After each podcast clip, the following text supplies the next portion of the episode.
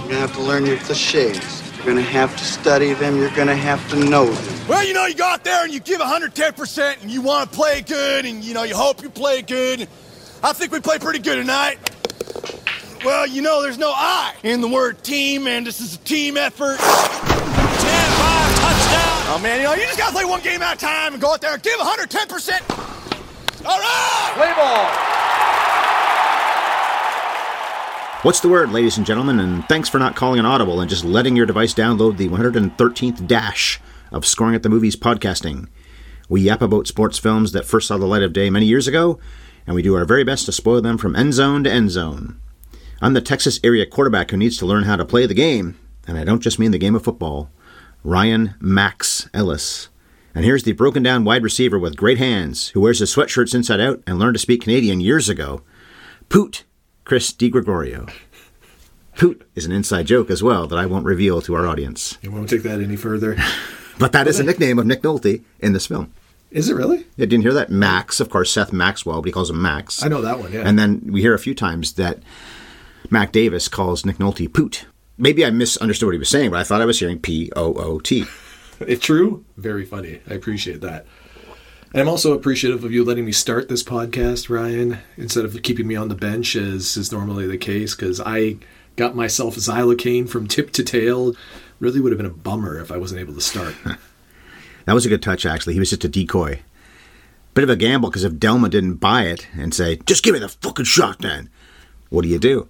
I guess then you start the experienced wide receiver who they know is a good player, but they wanted Delma to play. yeah. It seemed like it was a ploy all along, though. Yeah, that's the way the movie played it.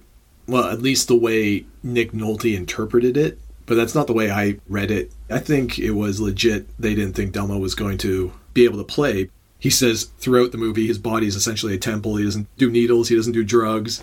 And he's also, as the coaches describe him, a super wuss. He doesn't like pain or something they say. So I think it was legit. We need you to start more than likely Nick Nolte or Phil or whatever because this guy's not going to be ready to go. Maybe if this other coach can somehow shame him into, to use an antiquated phrase, but one that I think fits the frame of this movie, man up and take the needle in his hamstring, then maybe he'll play after all. But Nick Nolte will always be the fallback. I never really read it as a true ploy. Like they expected Delmo to be shamed into doing it, but it was like, you know, maybe he will, but if he doesn't, then we still got Nick Nolte to go with. It is Delma, by the way. I thought they were saying Delmer, but I'm on the IMDb whenever I watch these movies. I'm looking at Delma. D E L M A is the name Oh, of it guy. I heard it as Delmo. Delma. Delma, okay. So we're talking about North Dallas 40, but Chris is drinking tea again, Mr. Healthy, and I'm drinking CC, I think, and Diet Pepsi as per usual. Well, see, after seeing Nick Nolte's ripped physique for this movie, it just reinforced for me that I really got to get myself in shape. I'm only slightly older than Nick Nolte was when he made this movie, I think. And he was the sex symbol in the 70s, or one of the sex symbols as well. He's a good looking dude. He looked a lot like Josh Hartnett in this movie. Obviously, Hartnett didn't have the blonde hair or blonde mustache, but the bone structure and everything. You had never seen the movie before. We watched my DVD, of course, separately. We talked briefly downstairs before we came up here, and it doesn't sound like you're quite as much of a fan as I am. And is it because one of my issues with the movie, maybe your biggest issue with the movie, which is it might be too honest and too true, and for 1979, way ahead of its time? I don't think that's an issue for me. I agree with you that as a movie, it was way ahead of its time. I think when we were talking about it downstairs, I said this. When I initially finished watching this movie, I felt scared. I felt confused. I felt slightly dirty for having watched this. I didn't know what to feel about this movie. In the last 24 hours, I've actually been thinking about it from time to time, and I like it more in retrospect because I think I've come to realize that A, given the time it was made, 1979, it really was a little bit ahead of its time. And there were elements of the movie that I thought worked really well, especially, like I said, having given it a little bit of thought. But for me, the reason I didn't love this movie, and honestly, I don't even know if you ask me right now, what would you say about your impression of it and give it a score? I think I'll decide that at the end of our discussion when Okay. we sort of parse it through a little bit more. But there were definitely elements of the movie that reminded me of what did not work about The Longest Yard, about what did not work for me in Slapshot. These 1970s era movies that involve some slapsticky type stuff that to a 1970s audience maybe was funny. Fast forward 40 odd years. We're not laughing. Not laughing. Case in point for me, the opening to this movie, the first 10, 15 minutes, mm-hmm. I had no clue what the hell was going on. It was such a jarring opening to the movie because we don't get any real backstory or explanation about what's happening. We just get Nick Nolte waking up. We quickly find out, okay, he's a football player of some kind. He got the snot kicked out of him in the last game. But then he gets picked up by his buddies, literally by shooting a shotgun into his ceiling while he's in a bath Yeah, to go cow hunting. we go through that air quotes hunting experience to the most bizarre party I've ever seen captured on Yeah. film. And that party confused the hell out of me too, because aside from some of the elements that we did touch on downstairs, where it's casual, near sexual assault of people, and oh, look at that character. Who was the guy that was just giving people stuff? The dude that got his shirt ripped off his body I don't know. Which one was that? You cut to the party. People are coming in, and there's a guy at a table full of stuff, and he's just going up to people saying, "Hey, I got some snakeskin boots. Let me give you those. I got this little TV. Let me give you that." And he's just giving stuff away to people.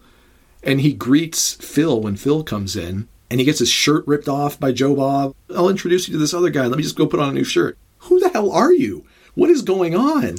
I think maybe the logic there is that when you're this rich and well, not that rich, but even this rich and this famous, you get things handed to you. People will talk about how a famous person has to buy a drink in a bar. This isn't actually the NFL. This is very much like any given Sunday, where Yes. it's clearly the NFL, but they're not calling it that. The North Dallas Bulls are not the Dallas Cowboys, even though the coach is a Tom Landry stand-in and the quarterback is a Don Meredith stand-in. The only thing that cut against that for me is that when we start the movie with Nick Nolte in presumably his apartment house, we're not really sure. We don't really see the exterior. It's his trailer, isn't it? We see later on where he wants to build a house, and he's got that- one of those little camper trailer dealies. Is that it though? I'm not sure about that because I didn't look close enough to see if he's actually in a house or a trailer. It looked big enough to me that later when we saw the trailer, that rang to me as a separate place. Okay, that could be. Yeah.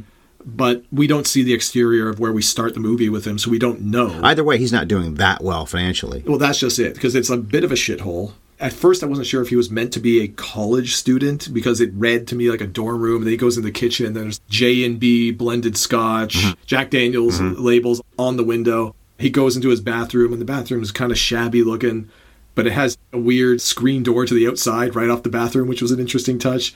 And that's when his football buddies literally kick in the door and mm-hmm. shoot out the ceiling. That's why that was there, just so they can have that scene. Oh yeah, absolutely. It's just the layout of that house or whatever it was made no sense. But anyway, the point is, it was not a nice place in the way that we would think of professional athletes today. Certainly having a nice place, so that later on, when we get that party scene in unquestionably a mansion, so this is somebody else hosting it, obviously. It was probably meant to be some sort of booster or some sort of rich sycophantic fan or something, but it was just inexplicable. Nobody says, "Here's our host. It's so and so, and he's the." sponsor of the North Dallas Bulls and explains who he is. It's just he's a character that's there that gives stuff away. I'm confused. I still don't know who any of these people are at this point. I buy that actually, and I also love the opening. The thing about this movie I remembered more than anything else is that first five or ten minutes because I always remember that whole thing. The that bloody I- nose. Well, just the whole way it plays out. Oh. Nolte wakes up. Yes, there's blood on his pillow, and then he pulls stuff out of his nose in the bathroom because he has a bloody nose. So that's why there's blood in the pillow. He still has his jock on, and his ankles are still taped. Yeah. Which could suggest that he just got blitzed and fell asleep that way. But it's also a matter of I'm too tired and too hurt to bother taking this shit off, so I'll just fall asleep like this. And he gets in the tub after he's had a joint. Mm-hmm. And I don't know if he does pills there. He does pills plenty of times in the movies. Maybe he does pills there too. I think he drinks a beer as well. He does. But the reason this scene is so memorable to me is because the flashbacks have been playing the game and you see why the knee hurts, you see why the shoulder hurts, and you see why everything hurts. But it's the smile on his face because he did catch the winning touchdown. I've rarely been hurt playing sports. Your body's more banged up than mine is. I don't think you've been hurt playing sports that much. We don't play contact sports, so we shouldn't be. Maybe you've never felt this way, but I sure have. It's that looking back at what you did the night before, or a week before, or five years before, and that smile, whether it be literal or just in your mind of, yeah, I or we, more importantly, we did that. So that's what I love about it. This guy is beat up already. He's not that old, I don't think, but he is so fucked up as it is. But he says to his girlfriend Charlotte later on that he'll put up with all the bullshit because he loves playing football. The smile on his face is the movie, I think. Just like the very last shot of the movie is so key because we hear he has the best hands in the game. And he's also, through a lot of the early part of the movie, obsessing about a drop pass in the game that they won, where he caught the winning pass. But the very last shot of the movie is him deliberately not catching a pass, metaphorically speaking. Seth is throwing the ball to him, but it doesn't mean anything, it's just on the street. But he puts his hands up. I'm not catching this one. I'm out. And seconds before, he's reminiscing with Seth. He's not that mad at him, but it's in that little flash. Fuck this, I'm out. I may not be mad at you, but I may never see you again either. Yeah, it's an interesting closing sequence of the movie. I should emphasize, as confused as I was by this opening, I don't think it was ineffective. At least the stuff in his house. I'm glad you said that because I think it's very effective. Yeah, and the taped ankles, the way that read to me, or wearing the jock, it was less I got drunk. I well, maybe you do just take a bunch of drugs and drink yourself to sleep because you're hurting so bad. But it read more like I can't bend over to untape my ankles. I just can't reach down there, so I'm just going to go to sleep. I'll deal with it in the morning. That's it then. You're right, probably. For a movie that I think was meant to be satire as much as anything, It is, yeah. This is a movie that does make you think a little bit. Maybe that's the realism element of it you talked about. Feels like a documentary a lot of the time. you saw that opening montage and you thought about how he was reminiscing about the winning catch with a smile on his face. I was thinking about him worrying about the pass he dropped. That's the way I think about things. I've done that too. I've won plenty of stuff, recreational sports and stuff, but I've won plenty of stuff. I never reminisce about my successes. I only ever fixate on. So if you were three for four and had two home runs and drove in six runs, but then struck out or popped out, you'd be obsessing with the strikeout or the pop out. obsessing's a strong word. It wouldn't go away. Yeah, I wouldn't be thinking about the game, thinking, "Oh, I had a good game." I would be thinking about, "Man, I shouldn't have done that, or I should have been better in this way." And I don't think that's healthy. Probably not, wrong. yeah. So when he thinks about it in both ways, he thinks about the winning catch, but then he fixates on that miss. And then later on in the movie, people are talking to him about great catch. But then he goes and he talks to Seth and he talks to other people. And he's like, I can't figure out why I dropped that pass. I have the best hands. It was right in the bread basket. I had it, and I just couldn't catch it. He's a human out why. being. That's why. I know, but it's a moment of truth, I think, if you're a human being, and the fact that you can't help but sometimes just run these things through Yeah. your head. Things you can't change and really probably shouldn't even bother worrying about, but it eats at you. That's why this movie really hits home for me, I think, is because we had plenty of games this year. You and I were talking softball. I had a good year. You had a very good year. But I made more errors than I'm used to making as the pitcher. And I would obsess about the fact, why didn't I catch that easy dribbler? And maybe it's because I'm 48. And sometimes it was the lighting was bad, it was this, or was that, or even the best player in the world is going to make mistakes sometimes. So I think we relate to Phil in that way. I think I related to him when I first saw this movie, whenever that was, and I relate to him even more now. Because I thought, again, just playing softball, I'd wake up this whole season, at least the first few weeks or a month, feeling awful. I didn't feel great last year. That wasn't an issue anymore. But again, I relate to Phil so much in that way. And you've got a guy, Nick Nolte, who's not in that great of shape in this. And look at the scars they put on his body. Obviously, makeup. Maybe Nolte had actual scars. That was but he's got a lot of scars, not just on his legs, but there's on his back and I think his arms. The makeup work they did, not just on him, but on the guy that plays Seth as well, because he has scars down his shoulders. I don't know if you noticed that. I don't know if it was meant to be his throwing. I couldn't really remember whether Seth threw right-handed or left-handed. I think he's a righty. I thought so too, but he definitely had a scar down his left shoulder in that scene where they raid the pills and the beer from the trainer's refrigerator and cabinet. We do see a lot of players in this movie that have bodies that would be realistic to 1970s football players, certainly. The big guys, especially. The big guys, especially. Nolte, maybe not so much. I think in particular the one scene where he's shirtless and he's stretching, and his then girlfriend is spying on him, watching him do this, and Yeah. she's meant to be thinking, "Oh, this poor guy can't even sleep because he's in so much pain." But the way it played to me was almost like Will Ferrell. Very similar body type in a lot of ways to Nick Nolte in this movie, and Will Ferrell maybe with a little bit more padding on him, but. There are moments in those movies where he does that language stretching, and then I think in one of them he even turns him and says, "This would be Blades of Glory. This is the body of a real athlete," or something like that. And so when I'm seeing Nick Nolte doing this in a really unironic way, I just start picturing Will Ferrell, and I think that hurt my appreciation of the scene a little bit because it takes mm-hmm. the drama out of it for me. One more thing about the bathtub opening I want to talk about because I love the opening so much. Maybe you don't feel the same way I do. You don't have to. That's fine. But the question is, and again, football versus what we do, which is softball, and we're mm-hmm. amateurs. He's a pro. But if you woke up feeling as bad as this guy does, but also had that moment of glory, the team won, which is the most important thing. But let's face it, we all want to focus on what we did personally in this game. Right. Would you be like him, where that smile creeps in your face? The smile does say that was worth it. What I'm feeling right now, what I'll feel for the rest of my life, is worth it. Not for me personally, but for his character by the end of the movie, I buy that. So this is another thing where I wonder if I watched this movie more than once. So I knew the way he expresses himself and his feelings for the game later in the movie. Because that scene that you're describing happens right off the bat, as a viewer, I'm left wondering if you're in this much pain, why do you cling to this game the way you do? I think I would too. I think I'm too much of a wuss with pain to do it.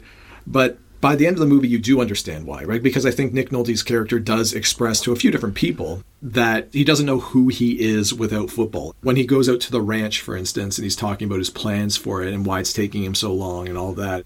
I could quit today and move here, but who am I then? And I think that's a thing that a lot of pro athletes probably experience and doesn't necessarily always get portrayed all that well on film. But by the end of this movie, you get that from Nick Nolte's character. So that's why I say if I'd seen that before and I really knew who this character was in his relationship to football and I saw that sequence in the bathtub, that makes sense to me. He's beat to hell, but to him it's all worth it. And that smile does creep on his face because that's what it's all about to him. So it makes a lot of sense. I just don't think it was as impactful to me in the first viewing as maybe Okay. it would have been otherwise. All right, well then, we'll back up here. The Business of the Game of Football was released by Paramount on August 3rd, 1979. It made 26 million bucks, which in the late 70s was pretty awesome, especially for a sports movie. Was that your take on the movie or was that a foreign title somewhere? I made that up. Okay. business. I haven't found a good foreign title in a while. And so I'm listening for it every time. Like, was that from somewhere? That would have been a very literal description of the movie. No, that's my thing. Okay. As for a nutshell for North Dallas 40, property owner has all the time in the world to finally build his house. But will he? Is this what he wants to do? I like that nutshell. That's good. Property all the time. Maybe he doesn't even own that property. I think he does. He's laid it out. Seems like it's his little camper. He says he has 10 acres. Okay, there you go. So property owner is correct. It is a factually correct nutshell. Thank God, yes. My original nutshell was actually going to be just whine, baby. The reason why is because I watched the Al Davis 30 for 30, and it was pretty fascinating, a little too long. But of course, Al Davis, the Raiders owner, just win, baby. I'm not going to call Nick Nolte's character, the other guys in this movie, whiners, but they have a good reason to be complainers. So anyway, that was my original nutshell, just playing off of that notion, and also a football thing. I like that. Maybe that's a good segue to talk about one of the things from this movie that just didn't land for me.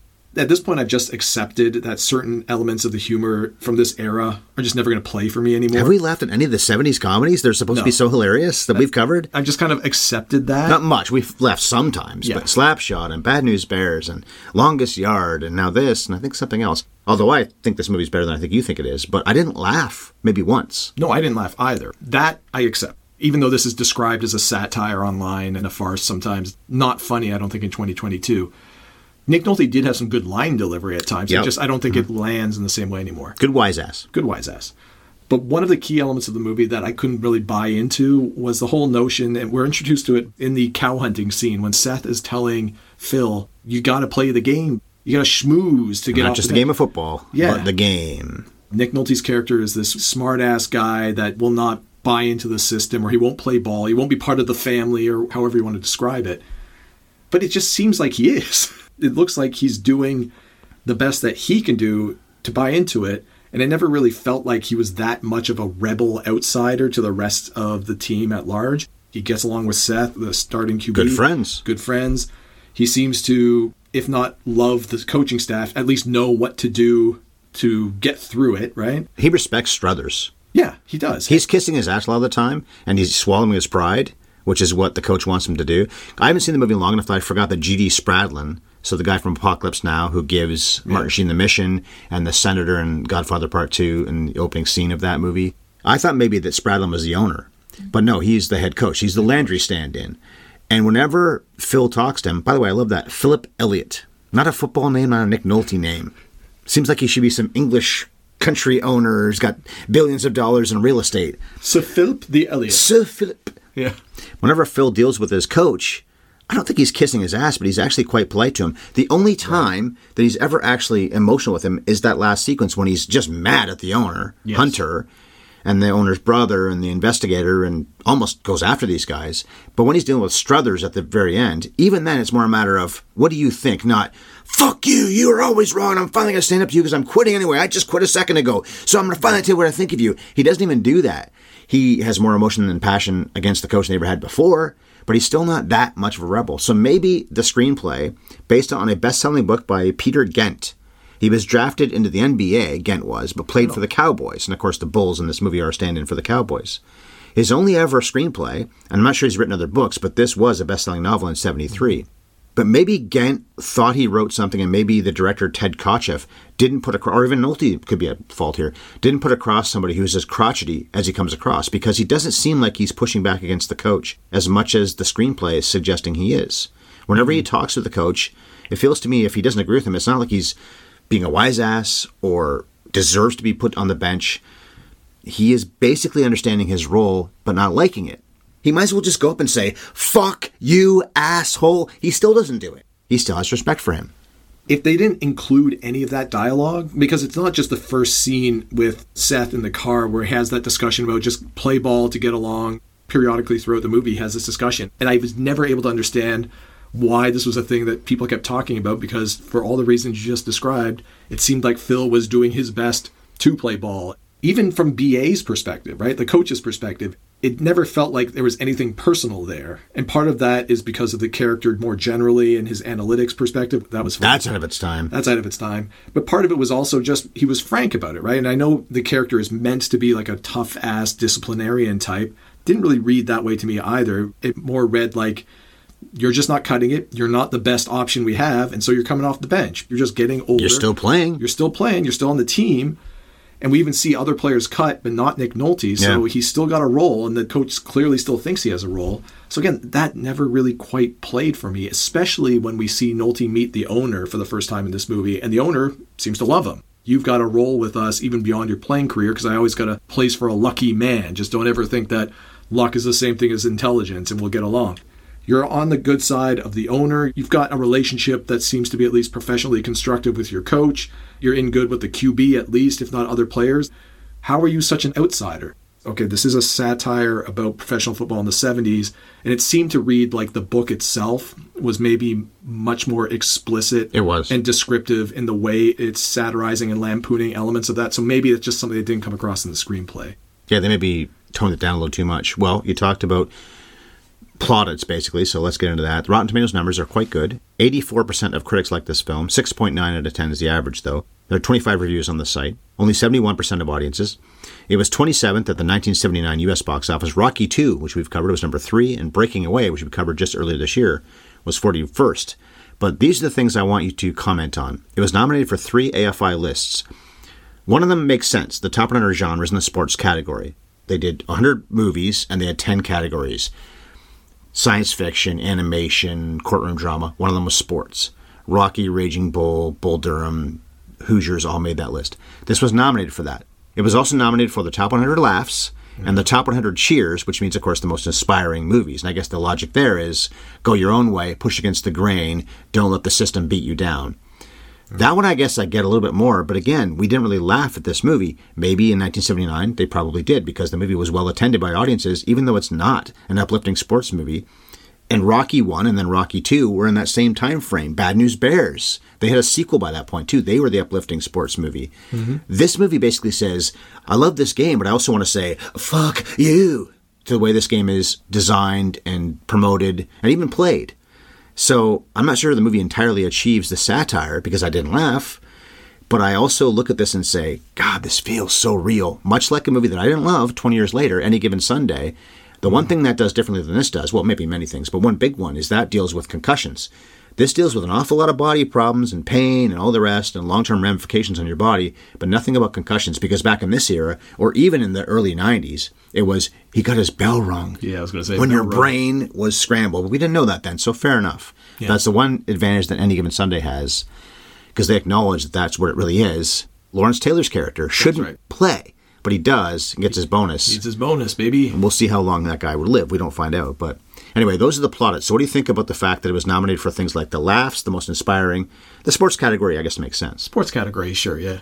Laughs, no, absolutely not. And this was one of the reasons why a list like this, what year was that from? The laughs list, I think, was 2000, 2001. If you were to compile reactions the year it was released and you told me that this hit that list somehow, hit- Okay, yeah, maybe. maybe. Even then, I don't see a lot of opportunities for laughs, at least in the longest yard. The prison scene where you had the cross dressing cheerleaders. Supposed to be funny. we like to think we're more evolved about this stuff. But we've seen the Oz television show. We've seen a lot of dramas that portray in penitentiary life and how that can change people. That didn't strike me as funny. That just struck me as something that maybe that would happen. I don't know. Okay. I felt similarly about this movie at certain points, like the party at the beginning being one, but there weren't many of those. There were very few moments that I even saw the opportunity for comedy. And the Cheers one, it's not cheers from the perspective of they've triumphed on the field, but you've gone your own way, I guess. I don't really see that either. To me, yes, he eventually told the owner, stick it up. I don't need this job. I'm quitting. I'm out of here. You do need this job, and you love this game. exactly. So You were saying hours earlier to your girlfriend, you'll put up with all the bullshit because you love playing this game. That's right. So that's why it doesn't really feel like much of a triumph of the spirit to me. You described the moment at the end where he intentionally misses the ball that Seth throws to him, and that's sort of indicating- Great last shot. It's a great last shot. In the moment, I believe it's an honest last shot to the character, but I also think that character goes home, and two hours later, oh shit, What did I just what do? did I do? Yeah. Right, and maybe calls the owner back and says, "Listen, I'll cooperate with the investigator." What was that investigation all about? They caught him smoking pot, and I think he's very correct in saying, "You guys gave me harder drugs than that just to get me on the field. What's your problem?" Mm-hmm. And they're legal because people make a profit off of those. Yeah, but what was the whole thing with the investigation? They hired a private investigator to do what? To find him doing something illicit so they can cut him? Looking online, I think this makes this more clear. Dabney Coleman's character is the owner's brother. Oh, is he? I didn't get that at all. That's what it says online. Joanne is supposed to be with Dabney Coleman's character, and it also says online, I didn't pick up on this, and I've seen this movie at least three times, that Coleman might be closeted gay or can't perform. And maybe that's why Joanne keeps going on with Nolte and having the casual relationship with him. Oh. So this may be started and spurred on by the owner's brother. Did you pick up on any of that at all? I thought she was married to the owner. I didn't know that Dabney Coleman was the owner's brother. I had no idea who Coleman's character was. I just thought he was like a front office guy because the only time we see him in this movie is he's A, in an office just having a meeting, and then B, he's sticking it to Nolte by saying, hey, look, first round picks paperwork, wide mm-hmm. receiver, he's going to take your job. So I knew he worked with the team and I knew he had a corporate role. I didn't know he was related to the owner. Yeah, Coleman is Emmett Hunter, and the owner is Conrad Hunter. Okay, because I think we see or hear Joanne referenced as Joanne Hunter at some point. Again, I didn't know that. It says Joanne Rodney in the credits, but the logic is I think they're going to get married. That's right. They talk about don't marry him, and she says, "Well, if I marry him, you never have to worry about being cut." I thought she was talking about the owner himself, but she wasn't in a relationship with Nolte anyway, and he was the other man for her. Did not read anything about Dabney Coleman's character being gay. Did not read anything about an inability to perform. And we get the scene where Nolte's in bed with Joanne, which is kind of a fun scene because he's in so much pain, trying to roll over on top of her. He's, like, oh, my knee, my back. Ah, ah." It's a fairly hot sex scene considering it's also a little bit funny, and there was a pretty good laugh there too, which is, "Do you love me?" Sorta. Great answer, sorta. the way Nolte portrays the character, I think, is pretty honest and pretty consistent to what the character is meant to be. He's an honest guy. When he's in this relationship with Joanne, it's basically just sex. So They like each other. It's not transactional. They do enjoy each other. yeah, well. no, absolutely. It's just they're not pretending to be in some sort of long term thing here. Right. So when she asks him, Do you love me? And he's like, Sorta. And she's, What do you mean, sorta? And she's not even terribly upset about it mm-hmm. because he turns around and says, I like you too much to not be honest with you. Okay, that's enough, mm-hmm. right? Because what else is this except a bit of a booty call kind of thing or friends with benefits or something like that, right? And that's apparently why the investigator is in his house that one night and why the end of the movie happens the way it does. They're setting him up to take him down. Maybe the logic is they can't just cut him. Maybe with the players union you can unless you have just cause. This is something I wish I knew a little bit better about the NFL in the 70s. I assume there was a players' union at that point. I can't remember the era specifically, but there was a period of time up until which players' contracts were secretive. And I can't remember which baseball player it was that famously, Curt Flood. yeah, publicizing what contracts are and letting people know how much other players are getting paid so you can say, hey, listen, he's making 10 times what I am and I'm outperforming him. What the hell, boss? Give me a raise especially in the NFL, especially for a player of Phil's age, injury history, role on the team now, I find it hard to believe that he has a long term contract at this point, right? Mm-hmm. Even today, if you're an NFL player, you sign like a seven year mega deal, it's very few players that get that guaranteed. Will guarantee the first year or something, and then every other year it's partial guarantees or something because players get injured so much. That's one of the reasons why I looked at that ending. I'm like, why is any of this necessary? Just cut the guy. He was basically spending the whole movie being worried about being cut anyway. So why all the pretense at the end? It's possible the players union would maybe push back unless there's a just cause. That's the only explanation I have for you. I always think about Ty Law. This is so long ago that maybe people don't remember this, but he was, I think, a Pro Bowl level safety with the Patriots. Okay. Right around the time their dominance started, they'd won, I think, one or two Super Bowls. Brady's your superstar, and these other players are superstars. But Ty Law's in that mix too. But then Belichick says, cost too much, he's gone. Really? Aren't you going to be really hurt by him? We'll find a way. And they did, and they kept on winning anyway. Because NFL contracts are just that way. Where Yeah. now anyway, where you could just get rid of somebody as easily as that, which does seem pretty wrong in a sport where they suffer so much. And this movie is all about that. They really should have so much more protection for their long term health, long term future when an average career is about five years. And you could say save your money, but most of these people aren't that well educated because of the whole nature of the system as well. So you should help them help themselves. But when I heard that story about Ty Law, I don't know when that was, it might have been 20 years ago, it just feels like a Belichick thing, but also so savage. One of the key parts of your team, but fuck off because you cost too much. That brings us to the other element of this movie. You're treating these players like they're just trading cards or commodities, like pieces on a board to be moved around and analyzed and figured out what you can afford and what works best. what? We're so inundated with all this information about the finances of professional sport and the transactional nature of professional sport. And analytics as well, which is more of a baseball thing, but that's what they're doing in this movie with football. But just looking at the transactional nature of stuff, maybe I should be more shocked by that, but I'm not. And we see it across all sports where players that are still contributing members of the team, but they get cut because, at least in today's era, salary caps, hard or soft, exist in basically all sports, at least in North America. In 1979, I don't know if that was the case. Obviously, owners would have been operating with less revenue because this is pre enormous TV contracts in the NFL, even though, like you said, this is not truly NFL, but it's an NFL analog. Owners are just going to self regulate their expenses because they want to make money off of this. And mm-hmm. granted, in this case, the owner does say, I make more money off of my manufacturing division or something than I do off of this whole team, but it's the glory of winning. So he does seem to be the kind of owner that's willing to pay to get top talent to win so I think that's a bit of a credit to him because I think you and I are both the same way. We hate to see these sports franchises or sports teams that are just nickel and dimed. I know you don't love the Tampa Bay Rays in baseball, I think for this reason, and I don't either because you know those teams are still making money. I don't feel like anybody should be compelled as an owner to lose money to win. Mm-hmm. But if you're making tens of billions of dollars and you're putting that in your pocket, that feels like maybe take up a different business. Let this go to somebody that wants to really fight for the victory. Well, that's the problem with a big business owner, which may not be the case with the Rays, but so many sports owners.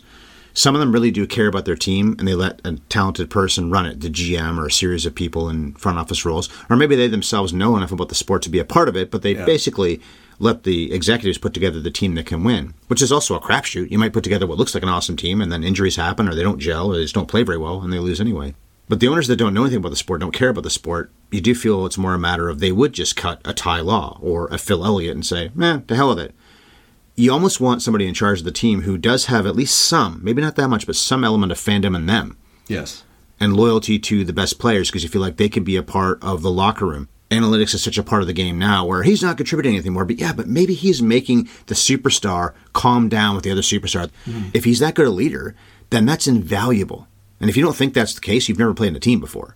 That's right. And it seems like Phil isn't really quite that leader. There's no one person who really seems like he's the ultimate leader actually on this team. When they're all getting psyched up before the big game in Chicago, which was a fun scene. These guys that are psyching each other up yeah. and they're slamming their elbows into lockers. How are we going to? Right. Vicious, vicious. Ah. That goes on a while. We see yeah. a lot of the game in Chicago, but we see probably about as much of the build up to the game, including, of course, when Phil is getting the B12 shot in his knee. Oh. It's numb. I'm fine now. Delma's the same, so he can play, and his hamstring's messed up. But, but that, I guess that, it wears off because he starts grabbing at the hamstring and just gets hammered. His hammy's already bad, and then he gets hammered, and also his face is fucked up from that. What they got shot into them was different than what they were getting before. What uh, they got shot into them pre-game was xylocaine, which is an anesthetic. It's lidocaine. It's like okay. what you might get shot into your face in small doses if you're getting cavity Okay. So it totally numbs it as somebody that has had back issues and knee problems, when that doctor just jams the needle and works it around to get yeah, into all the muscle, right. that was nails down the spine. Hit the right spot, please. But when Phil's walking off, he's like, eh, numbed it right up, can't feel anything. Brand new knee, right, Doc? And I'm thinking, oh boy, that's when you just bugger your body. You're already broken, you're already hurt, and then you do things your body shouldn't be doing in that state. And then when the lidocaine wears off or whatever, you're just going to be that much more of a mess. And this is team policy. Yes, team policy, and that's what we saw with Delmo, right? Because Delma, Delma, stupid name. As he's being carted off, somebody says surgery in hushed tones. So I think originally he had a strain in his hamstring. They mm-hmm. suffered in practice, and they numbed it out. But then by the end of the game, when he gets smashed and hurt, I think that's supposed to be a muscle tear. It's torn right off. And through it all, we've got the coaches talking about probabilities and things that should happen because of analytics, Yeah. which seems so ahead of its time in 1979, especially for a sport like football. Charles Durning, who's second billed, I believe, in this movie, he's way up there anyway, considering he's the assistant coach. Mm-hmm. And he'd been acting for a long time. He was great in movies like The Sting before this, Dog Day Afternoon before this. And then he's the governor Pappy O'Daniel and Oh Brother Where Art Thou as well. He worked forever. Durning's assistant coach is just backing up what Spradlin, the head coach, thinks. Right. What about analytics in this movie? In a movie from 1979, you never anticipate stats being thrown at you, especially with football. Yeah. I loved the introduction to this coach character when Nick Nolte, and I think this is the first time we see Dabney Coleman's character too. They go into the office and they sit down as Coleman's character is wrapping up a meeting, and the coach sits behind a computer mm-hmm. from 1979, clicking a button. I love advanced stats for baseball in particular, but to a lesser extent hockey as well. Football, I don't have a clue about advanced analytics or anything like that. And frankly, from what we see today, what they're spouting in this movie is basic. You run this route and make uh, first down 9.5% more of the time and things like that. So very basic. But I love the coach sitting at that computer, pressing a button, presumably reading all the stats that populate one line at a time on the monochrome monitor. He's talking at the screen. He's not even looking at Nolte. What I took away from this movie as a whole and from this scene in particular is that this coach, it's not that he's mean spirited, it's not that he's a disciplinarian necessarily, it's just that he is such a numbers guy. He's almost like the Vulcan of this movie, right? Pure logic, pure numbers. The He himself is a computer. the human element doesn't even play into it. The assistant coach is basically a mouthpiece for him. As a computer geek, the thing I love most of all is that they did it right. They did it true. Because that's a real computer he's on. Mm-hmm. You know it's a real computer because there's a 1979 modem sitting next to it. They don't use the modem. It has no purpose in the scene, except that this was clearly somebody's office that had a modem in 1979. One of those things that you take the big 1979 telephone handsets and jam it into the top of the modem, kind of like War Games style, and dial out. I see Dabney that- Coleman's in War Games. Actually, that's true. You talk about a movie that is authentic. These are the small touches that they didn't necessarily need to make. They could have cut corners, but the fact that they did this meant that later on, when the coach is spouting these stats, these probabilities to the players in a players' meeting before their game against Chicago, I would buy that this coach would do that because of this previous scene where he is clicking away on a 1979 era computer, reading stats off to Nick Nolte and not even looking at him while he's doing it mm-hmm. until the very end of the conversation. And I love that in a movie from this era, they were able to do analytics in a convincing way, in a way that I don't think we saw done in a sport movie again until Moneyball, maybe. And again, if you've ever played a sport before, especially with a friend, because Seth and Phil are friends, is Phil the best option as a wide receiver for an entire game, for an entire season anymore, compared to a Dalma or the number one draft choice? He's coming for you, which is always going to be true. You always have to worry about somebody coming up who's better than you, and the team needs to find that person. Maybe he plays in addition to you, or maybe he does bump you because they need to find the best player they can find.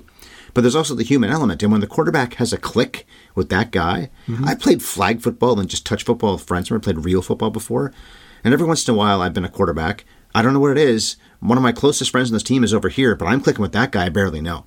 That's the human element that the coach, the coaches, are not bringing into this. And that's why Phil's so valuable. In the game against Chicago, they're all covered in mud and dirt and they're bloody, except Phil. When he finally plays at the very end of the game, he's sparkling clean because he didn't play a single down. Right. You think he would play sometimes through that game. He didn't play once until they needed him because Delma is going to the hospital. Well, not just that, but because you see that scene where Seth is arguing, you can't hear what he's saying, but you're seeing this from Nick Nolte's perspective on the bench. Yeah. He's yelling at the coach. It's one last play, or at that point maybe there was two plays left in the game. I can't remember exactly, but anyway, end of the game. He's yelling. You can't hear it. He's pointing at Nick Nolte. The coach is saying, "No, we've got other options. Stats say this." And he's saying, "No, screw that. I know this guy. I know the route he's going to run. If we have to adapt to the defense on the fly, I know where he's going to be. Mm-hmm. And I think that's one of the reasons why we get the scene earlier in the movie where the coach is grilling Nick Nolte. They watch the play that we see in flashback at the beginning of the movie where Nolte catches the winning And catch. it's a fluke. It's a fluke, right? It's a deflection by one of the defenders, and Nolte just reads the play and he's able to haul down the pass. And Nolte says, "Well, it looked like we scored a touchdown. We won the game." And the coach says, "No, that's a fluke." To a certain extent, he's correct. They're both right. But they're both right because I think there is a skill to reading the play as it's evolving and adapting to the defense and staying light on your feet and being able to make that split second move and decision to get to the, where the ball is going to be. And Seth is saying, I don't care what the stats say. We've got one play and I've got to make a pass. It's going to be to him because Right. he's going to know where I'm looking and I know where he's running. And it's funny to talk about a movie 40 odd years ago arguing this cold logic and analytics versus the feel of the game, the locker room guy. This might be actually maybe the best moments of this type I've seen in any sports movie is the linebacker lineman, sorry, that I can't remember the name of, the giant dude, not Joe Bob, his buddy. He's psyching himself up. John with, Matuszak? Yes. Sloth in the Goonies. That's Sloth? He was a Raiders lineman, I knew he was a Raiders lineman. and he's Shaddock in this movie.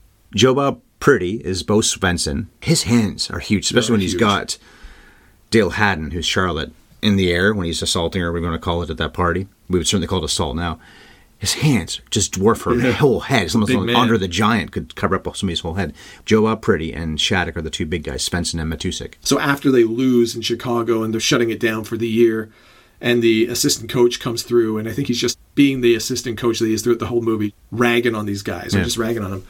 And Matuszak's character launches into this speech about we're just pawns on the chessboard. It's all just numbers to you. We don't give a damn about the money. We don't give a damn about the stats. We love this game. We just want to play the game. He's speaking for himself, but he's also speaking for Nick Nolte's character, right? Because it's to him not about the paycheck. Certainly not in this era mm-hmm. they're putting their bodies through this punishment because they love it. This is what they know. This is what they love to do.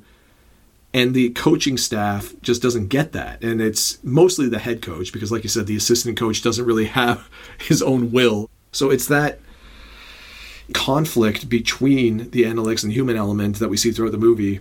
But it's really brought to that really effective head when Matuszak goes on the speech at the end. When you say it's a game, and I'm saying it's a business, but then Right. you say it's a business, and I say it's a game. that is the most Yeah. powerful moment in the movie for me. It's also a great visual when they're preparing, and when that practice gets intense. I believe the owner is in the stands watching them in that Right. whole sequence.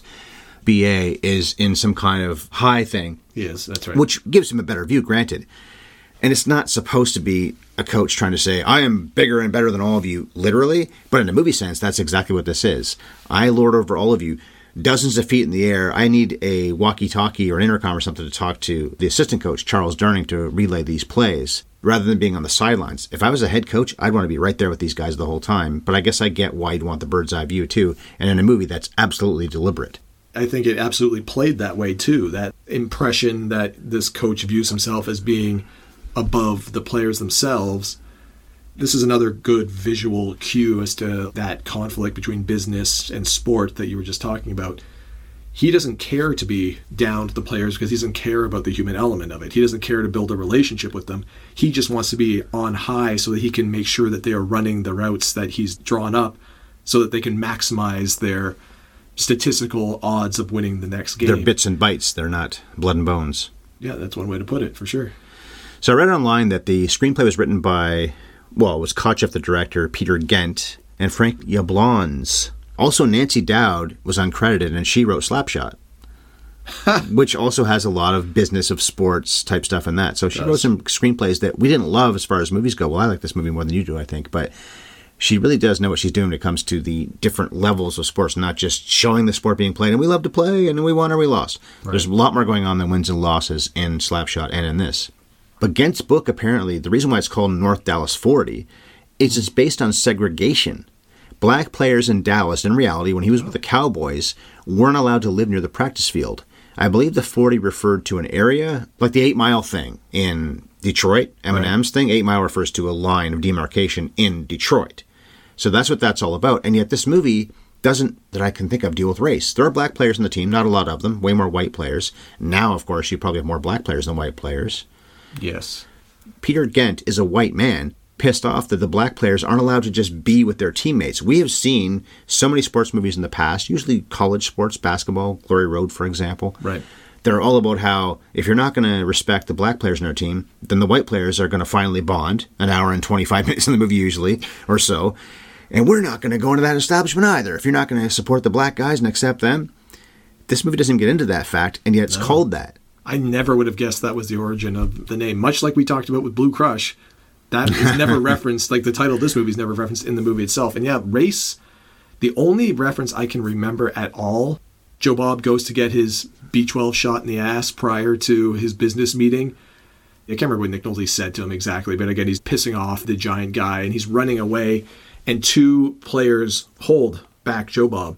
They're two black players. Let me go. It always did take two of you to hold one of me. Okay, so that's a racial jab. Yeah. But that was it. It's not like this movie is riddled with racial tension. I think there was a scene earlier on. There was something subtle. Well, I guess it paid off with that scene, which is takes two of you. But then when they're all getting fired up, there are guys who had been clashing earlier who are doing the "you hit me, I hit you, Yeah. you hit the locker, I hit the locker," because then it all comes down to we're going to war. Football players think of themselves as warriors. So I may not have liked you yesterday, and I may not like you tomorrow, but today I'll die for you, you'll die for me. So the racist stuff in this movie could have been more of a factor. This movie is basically two full hours, and maybe they thought we can't put that in here too, except that deals with the whole topic and the title of this guy's screenplay and his book. Thinking about the themes that this movie is trying to portray already, I do wonder if trying to portray the race thing as well, maybe it would have been just too much, and then you just lose other elements and you don't do the race conflict justice. Maybe something to explain the title of the movie would have been nice, but I don't think it necessarily needed the whole story arc to do it. Talking about Joe Bob, and I was just thinking about the team element and the firing up, and we're going to war that character throughout the movie, right up into the final game. Don't piss him off. Don't mess with him. He's a man child, but he's fearsome. He will get what he wants. In fact, Joe Bob? Joe Bob. That party scene Nick Nolte is talking to Joanne? Charlotte. Charlotte. That's Charlotte. Yeah. Joanne is the fiance of Dabney Coleman or whatever. He points to Joe Bob being an ass towards one of the other women. He says, This is just a lesson that the biggest and strongest get what they want. And the fact that you agree doesn't really play into it. He's just going to get what he wants because he's so damn big. But then we get to that final game and we see Joe Bob getting the snot kicked out of him. Yeah. And right into the final huddle with Seth calling the plays. He's like, whining. yeah, he's like, Joe Bob, I've been on my ass all day. Don't let this guy touch me this time. I'm hurt real bad. We all are. Shut the fuck up and listen to me. yeah. We spend an hour and a half, hour, 40 minutes being told how big, how strong, how tough this guy is. And this game is such a brutal That game. even he can be broken down. Exactly. Yeah, the movie's not saying he's not mentally tough, but everybody has their breaking point. Yes. And these guys are trying their best. In this game that doesn't seem to have any fans, by the way, it is shot pretty artily, much like any given Sunday often is. no cheering. I thought maybe they didn't have the budget, but you can have the lights in such a way that they did, where you can see the light standards up high and then dark stands on the field level. The bright lights are obscuring your view of the stands. But I think they probably should have tried to work in some background audio to make it feel a little bit more like an actual game. Because it did feel, like you said, a little bit too arty for what the content was. Yeah, no one's watching in Yeah. Chicago caring about their team Yeah, nobody in Chicago cares about football. or right? beating Dallas, North Dallas. So Nick Nolte, we've covered him before, Blue Chips and Warrior. Dayle Haddon, so D A Y L E Haddon, is Charlotte. She was in The World's Greatest Athlete in 1973, which I've never seen before. That's a sports movie, though. I did double check. She and Nolte have some screen time together, but unless I blinked and missed it, I don't get why they go from he sleeps at her place literally, not sleeping over in the sense of, hey, let's do it, and then I'll sleep over. He just literally falls asleep on her couch, but then later on they're just together. I didn't mind their relationship later in the movie, but the way they got to that latter stage, I agree, was also super confusing. They meet in a really awkward way at that party. She sees all the craziness going on and she leaves. She goes home. We don't even really know how he knows where she lives. That's never really Could have trailed her, I guess. He was at the party for a good amount of time after she left. But he shows up at her house and he collapses on the couch. on beer. yeah.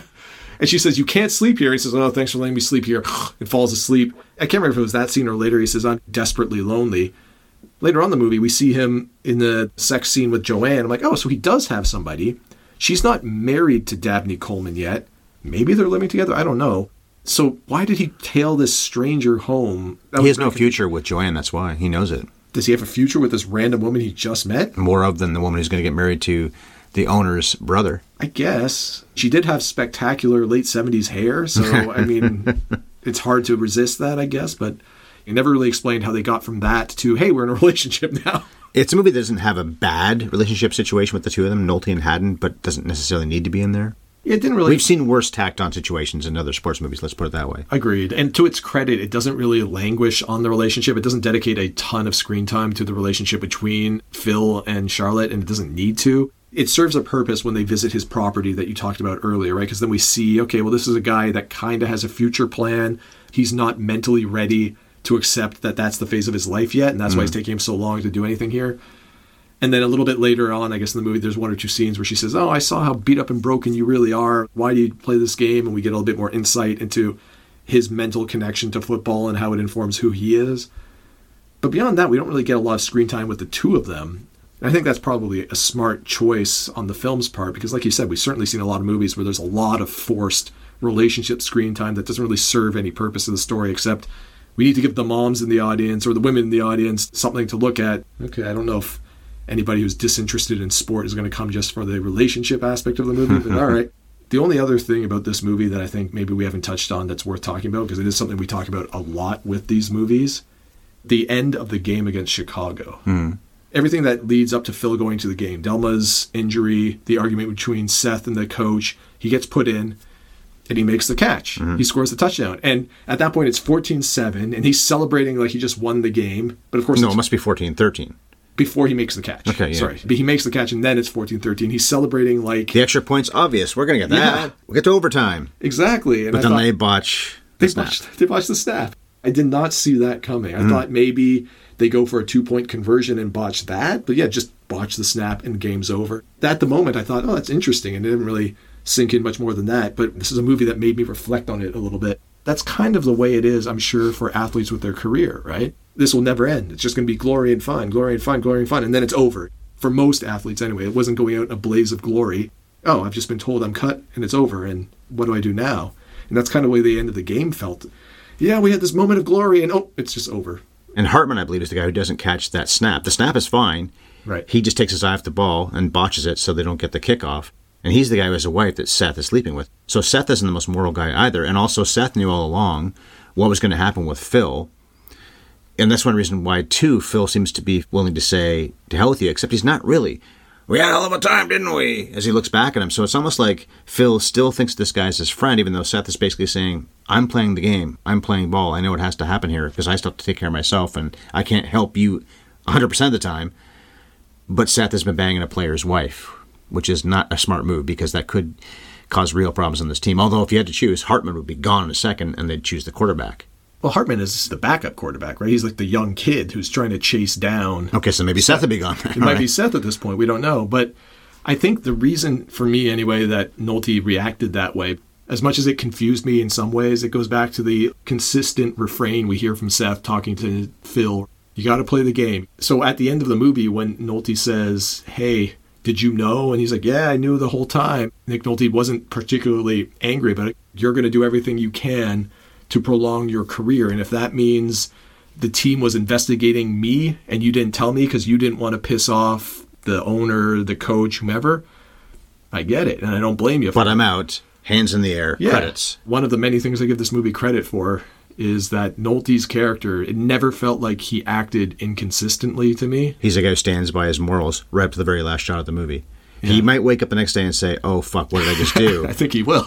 But he's not going to sell out either. I think that's fair. Mac Davis, by the way, this was his debut as an actor. I think he's pretty good for a singer songwriter. If you've ever heard of Mac Davis, look him up on Spotify or something, and you'll see, I'm sure, plenty of his songs. But I think he does a pretty good job. And I mentioned that Charles Durning was in The Sting. Well, Mac Davis was in The Sting too, around the same time as this movie, which was not nearly as successful as the first Sting was. Ted Kotcheff directed this movie. He worked in many genres. I again recently saw First Blood. I was never the biggest fan the first time. I thought it was terrible, actually. But seeing it two or three times since, I think it's one of the better war movies I've ever seen. And Stallone's speech at the end, which I used to hate, now I really fucking get it. So he did a good job directing that film, which isn't really about blood and violence because there's one death and it's accidental. Then he did a war film a couple years after First Blood that I think is, or maybe a year after, is one of the most underrated war films. I've seen it so many times, Uncommon Valor. Oh, yeah. But then the same guy who had done this satire comedy, whatever you want to call North House 40, before those two, does Weekend at Bernie's. so he worked in all the genres. Hard left. Yep. Depiction of the sport. I think it's pretty great. This is one of the most honest depictions of the brutality of football mm-hmm. and the price your body pays for playing it, except they don't get the concussions part in this, but we know that was the way it was until fairly recently. And as for scoring, well, Phil sure does. He oh, has that enthusiastic sex with Joanne. And then falls for Charlotte. And you can certainly score if you like half naked men traipsing around the locker room. Okay. That is one thing that this movie had in common with any given Sunday was the locker room shots. Albeit you get a lot of ass shots in this movie. You don't get a lot of full frontal male nudity in this movie. If any. There was one character in the locker room scenes. Only ever appears when players are walking around mostly naked before or after games. Very hairy. That is the hairiest man I've ever seen. He looked like a real life Wolverine because he was reasonably short, muscular, big, strong guy, but short and just body hair everywhere. Let's play football, bub. Kinda, yeah. And my favorite moment with him is when, for some reason, there's a shot in the bathroom of the locker room where there's one or two guys primping themselves at the mirror. Three guys just taking Shitting? shits Yeah. in the open urinal, or mm-hmm. rather open stalls, not open urinals. And then this really stout, hairy guy just saunters through the. like, what is happening? I'm loving this. This is amazing. As for a score, I'm thinking you're going to be less than this, but I would give it an 8. Even though I didn't laugh, it's just a good movie, period. Much like, say, Million Dollar Baby, which is about boxing, but it's way more than that. The Karate Kid. I heard a recent interview with the guy who plays Kreese, Martin Kove. Right, Kove. And he was talking about how it was one of the great sports movies on some list. And he said, I don't think it's a sports movie. I think Karate Kid is, and so is a lot of the other ones we just talked about. But it is a jumping off point for something bigger. It's about relationships. And this movie is about the business and making sacrifices and making compromises. Sports is a part of this movie, absolutely, and it's well depicted, I'd say. But it's also ahead of its time as a sports movie. It's more honest than most, but it's just hard to laugh at brutal truths. You're rating it higher than I would, but you've talked me up. What's it going to be? I'm thinking like a seven out of ten. All right, I'll take like it. that. I can't watch a movie that is self-described as satire, not laugh, and then not criticize it for that. Even though we've experienced that, like I said, with other movies of the genre from the '70s. I think it's just a generational thing that is lost on us now. And this is a movie that succeeds in a lot of ways. I really like the way that Nick Nolte plays his character. I really like a lot of the relationships. I like that conflict between sport and business. One of the things you've really convinced me of is the value of the authenticity of the movie. But I also can't necessarily forgive entirely the fact that I don't understand the label of rebel this character is we're told he has and I don't see it. But one thing I will say for this movie, and this was not true of The Longest Yard, was not true of Slapshot, and basically isn't true of most movies we talk about on the podcast, is it's a movie that I watched yesterday and have actually been thinking about on and off hmm. over the last 24 hours. Right? It's not like I sit here and just ponder this movie, but it's staying with me. And I think that speaks highly of it too, because that just means there's something to it. If you see it again, you might like it even more next time. I think this is probably a movie that benefits if you watch it sporadically over the years hmm. and you know a little bit about the overarching story. We talked about it when we were talking about the opening of the movie. If I rewatch this movie in the future, that'll hit better for me than it did on the first watch. I'll understand the context of it a little bit better. knowing what it means to him in the opening and then what he's giving up at the end and this part that we don't see which is what did i just do but they were going to suspend him anyway so i guess one way or another he was if not done at football might as well have been Probably true. Yeah. yeah all right in two weeks the major league baseball playoffs will be in full swing eh, full swing so let's take a look at another baseball film